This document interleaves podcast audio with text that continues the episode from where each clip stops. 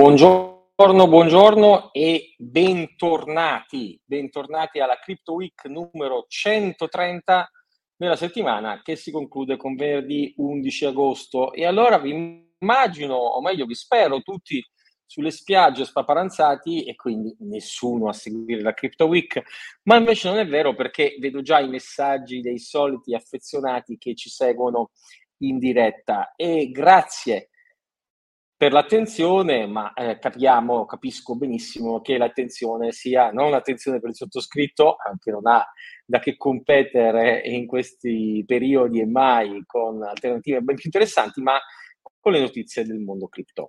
Notizie del mondo cripto che non è ancora in vacanza, anzi questa settimana abbiamo una di quelle news veramente impressionanti, una di quelle news che mesi fa avrebbero senza alcun dubbio innescato un bull run, ma che stranamente invece in questo periodo estivo non è stata particolarmente eh, significativa, ma ne vedremo gli effetti. Sto parlando del fatto che PayPal annuncia il lancio del suo stablecoin denominato in dollari.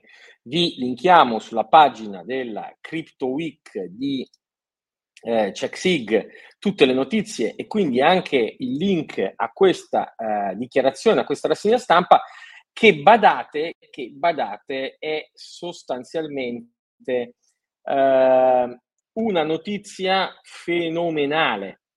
Perché? Beh, non è che manchino gli stablecoin, ma sappiamo che Tether, lo stablecoin principale, capitalizza oltre 80 miliardi di dollari. Che PayPal entri in questa arena è qualcosa di decisivo. Tanto che lo commenta evidentemente il Wall Street Journal, Wading Deeper into Crypto, ovviamente con l'atteggiamento del Wall Street Journal che è tutto sommato sempre positivo, oppure il Financial Times che invece ha un atteggiamento sempre negativo, PayPal's Crypto Gamble, quindi l'azzardo cripto eh, di PayPal. Ma non è un azzardo, perché se andiamo a leggere, e i commenti più interessanti li possiamo trovare proprio, ad esempio, su Coindesk, non tanto la notizia, ma l'editoriale, mi riferisco di Deb Morris, che spiega perché PayPal è interessata. PayPal è interessata perché in un regime di tassi positivi, anzi di tassi sempre più alti, eh, detenere la liquidità dollari che sta alle spalle eh, del crypto token, del token dello stablecoin, fa evidentemente, eh, genera remunerazione e questi interessi vengono quindi incassati da PayPal. Per questo c'è una idea industriale molto forte e ben chiara. E le cose si fanno dure per Circle, che è in difficoltà e che continua a perdere quote di mercato rispetto a Tether e che adesso si trova un altro competitor. E sì, perché se Tether è comunque a torto a ragione vista come in qualche maniera problematica, beh, eh, Circle invece come quella più eh, ufficiale, standardizzata, più attenta alle esigenze del regolatore, beh, PayPal fa, si sovrappone praticamente più a Circle che a Tether. Eh, se andiamo con la mente a qualche anno fa, quando Facebook tentò di lanciare Libra poi diventata Diem, poi il progetto fallito e chiuso, ci si può chiedere perché Facebook ebbe un'alzata di scudi fortissima che bloccò il progetto, mentre i commenti verso PayPal sono ben più tranquilli, non ci sono regolatori allarmati. Beh, perché PayPal è regolamentata dal sistema finanziario, mentre Facebook non lo era, perché PayPal ha negoziato a lungo col regolatore il lancio di questa attività. Il mondo eh, della finanza tradizionale in realtà si muove tantissimo nell'ambito cripto, ma la notizia di PayPal ha offuscato un'altra notizia interessante della settimana di Visa.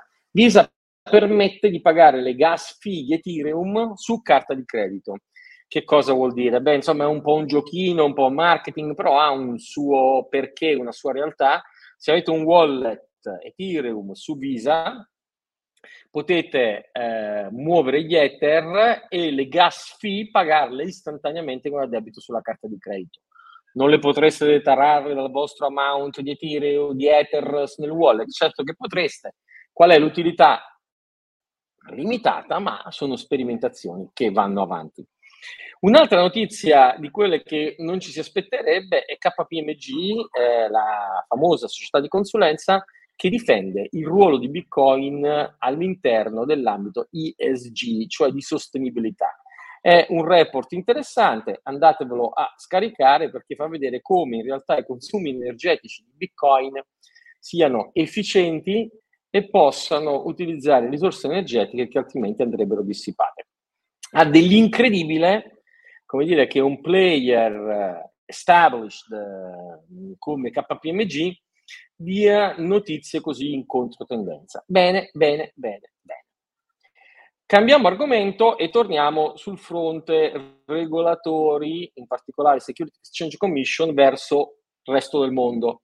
È di questa settimana la notizia che Bittrex, in particolare Bittrex Stati Uniti, che ha chiuso, eh, eh, la capogruppo internazionale, che però non ha chiuso, Bitrex, dovrà pagare 24 milioni, milioni di penale, un po' come l'ha pagato Kcoin, un po' come l'ha pagata Kraken, un po' come l'ha pagata Coinbase, tranne che poi Coinbase si è un po' eh, ribellata e.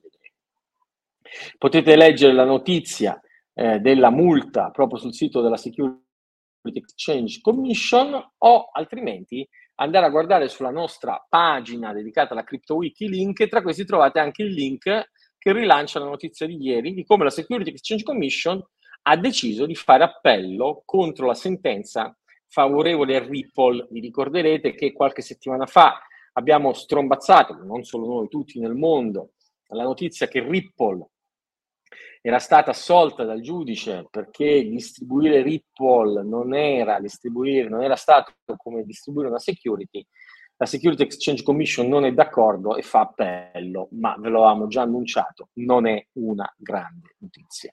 Sempre in ambito legale, che nelle corti statunitensi si muove molto, Digital Currency Group sta cercando di bloccare la causa legale che le ha intentato qualche settimana fa Gemini, proprio per Gemini, tentando di recuperare i soldi del programma Hearn, che Genesis, controllato dal DCG, dal Digital Currency Group, dovrebbe ai clienti di Gemini.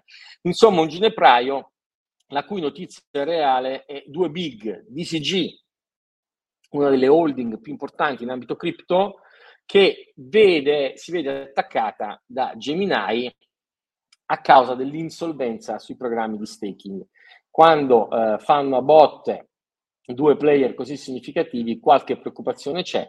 Potete andare a leggere le notizie, per esempio la, il commento su The Block.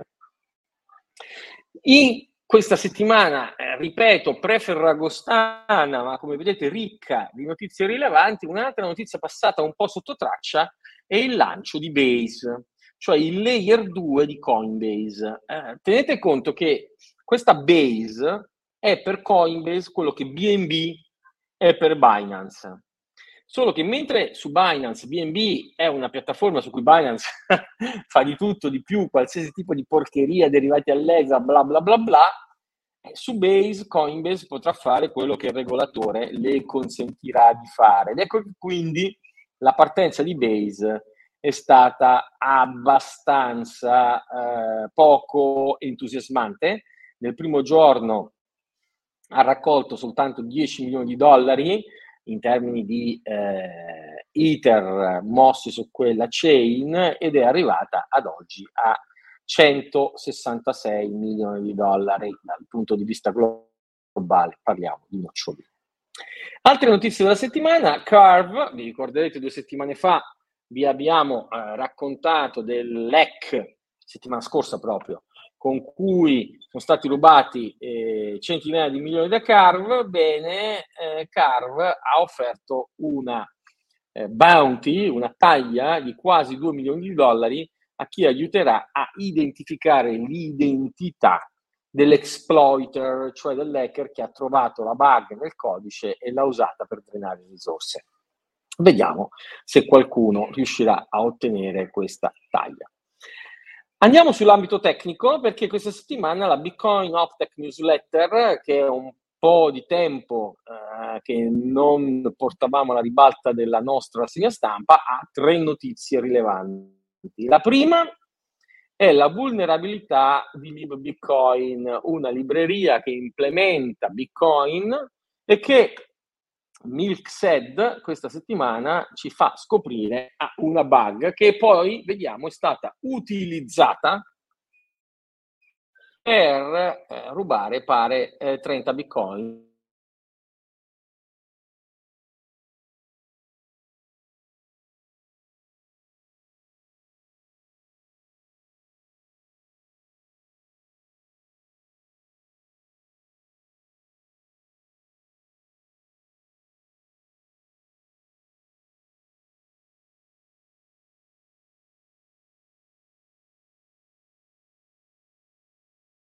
social perché eh, qualcuno, i promotori di questa libreria, no, ma la libreria diceva che quella funzione era eh, insicura e soltanto a scopo dimostrativo, ma in realtà non c'è niente da fare, hanno fatto un errore gigantesco, anche perché in realtà prima era una funzione affidabile, quindi addirittura c'è chi sospetta che sia stata resa vulnerabile proprio perché qualcuno se ne potesse approfittare. Quindi tanto fango è stato gettato sugli bitcoin e vabbè, il bitcoin noi non l'abbiamo mai amata.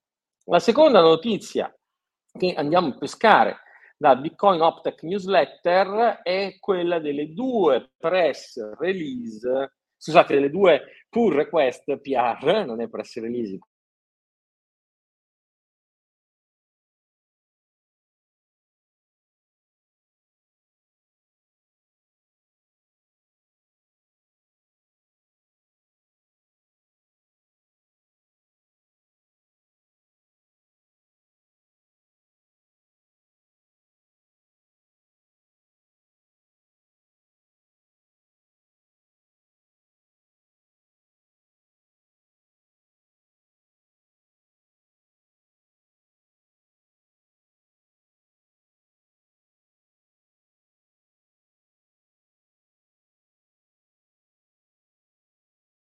non vorrei che eh, stia succedendo qualcosa. No, sembra andare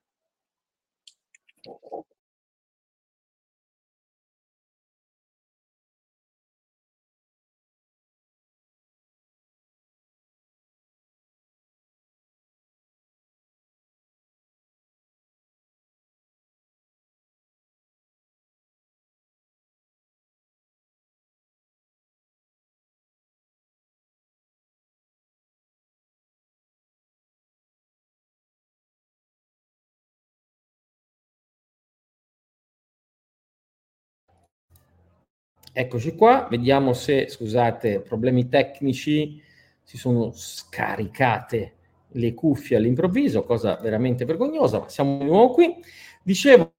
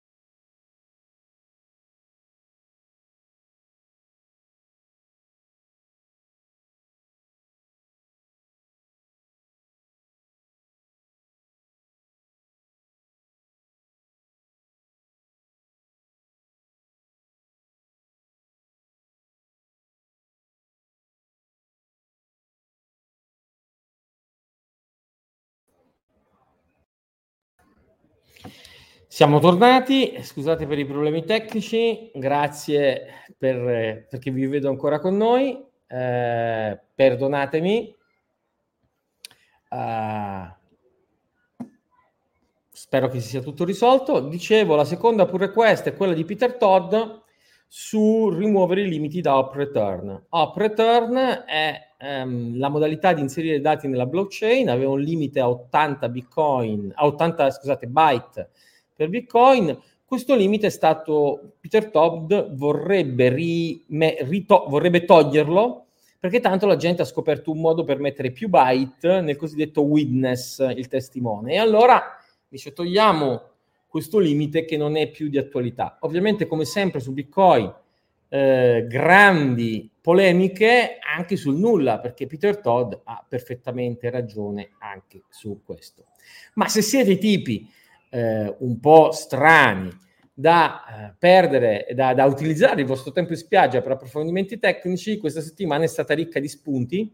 Vi segnaliamo da BitMEX Research l'approfondimento sulle drive chain, e anche perché no, io ne parlo quasi sempre male, ma non vuol dire che non vada seguito con attenzione, gli sviluppi sul Lightning, c'è questo articolo di Victor Bunin che dice che per chi è un po' che non segue Lightning, questa può essere una sintesi interessante.